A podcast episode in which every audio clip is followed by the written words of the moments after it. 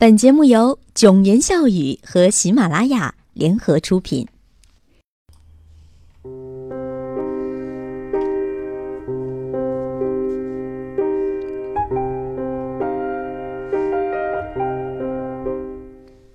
欢迎收听囧言笑语，我是莫言，你好吗？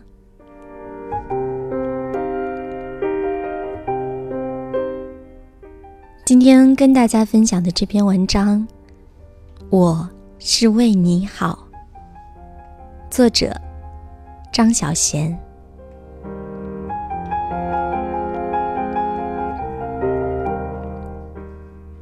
我是为你好，是我们常常用的借口。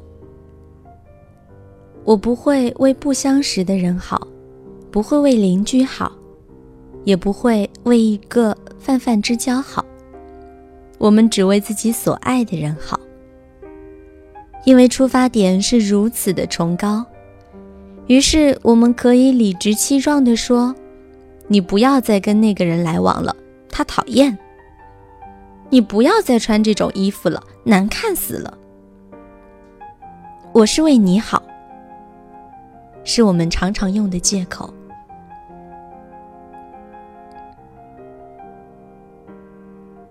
你不该再上这样的课程，只有傻瓜才会认为有用。你不可以看一些比较有深度的书吗？这些全都是垃圾。我们总是喜欢把自己的价值和喜好强加于喜欢的人的身上。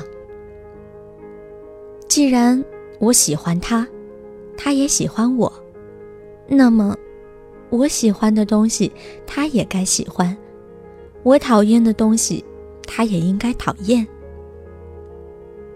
一旦这个做法不得逞，对方叫而不善，我们不禁满肚委屈，觉得自己的好意被辜负了。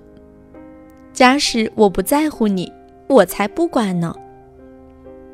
我就是喜欢这样，你别理我。恋人又凶又怒，一场吵架由此开始了。我是为你好，如果你是别人，我才不理你。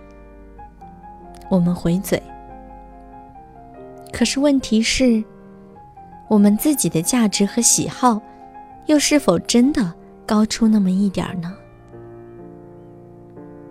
我们也许忘了，当我们怀念一个人的时候，怀念的并不是他的价值和喜好，而是他。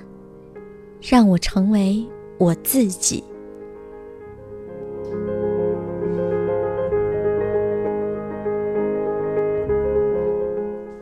这里是九言笑语，我是莫言。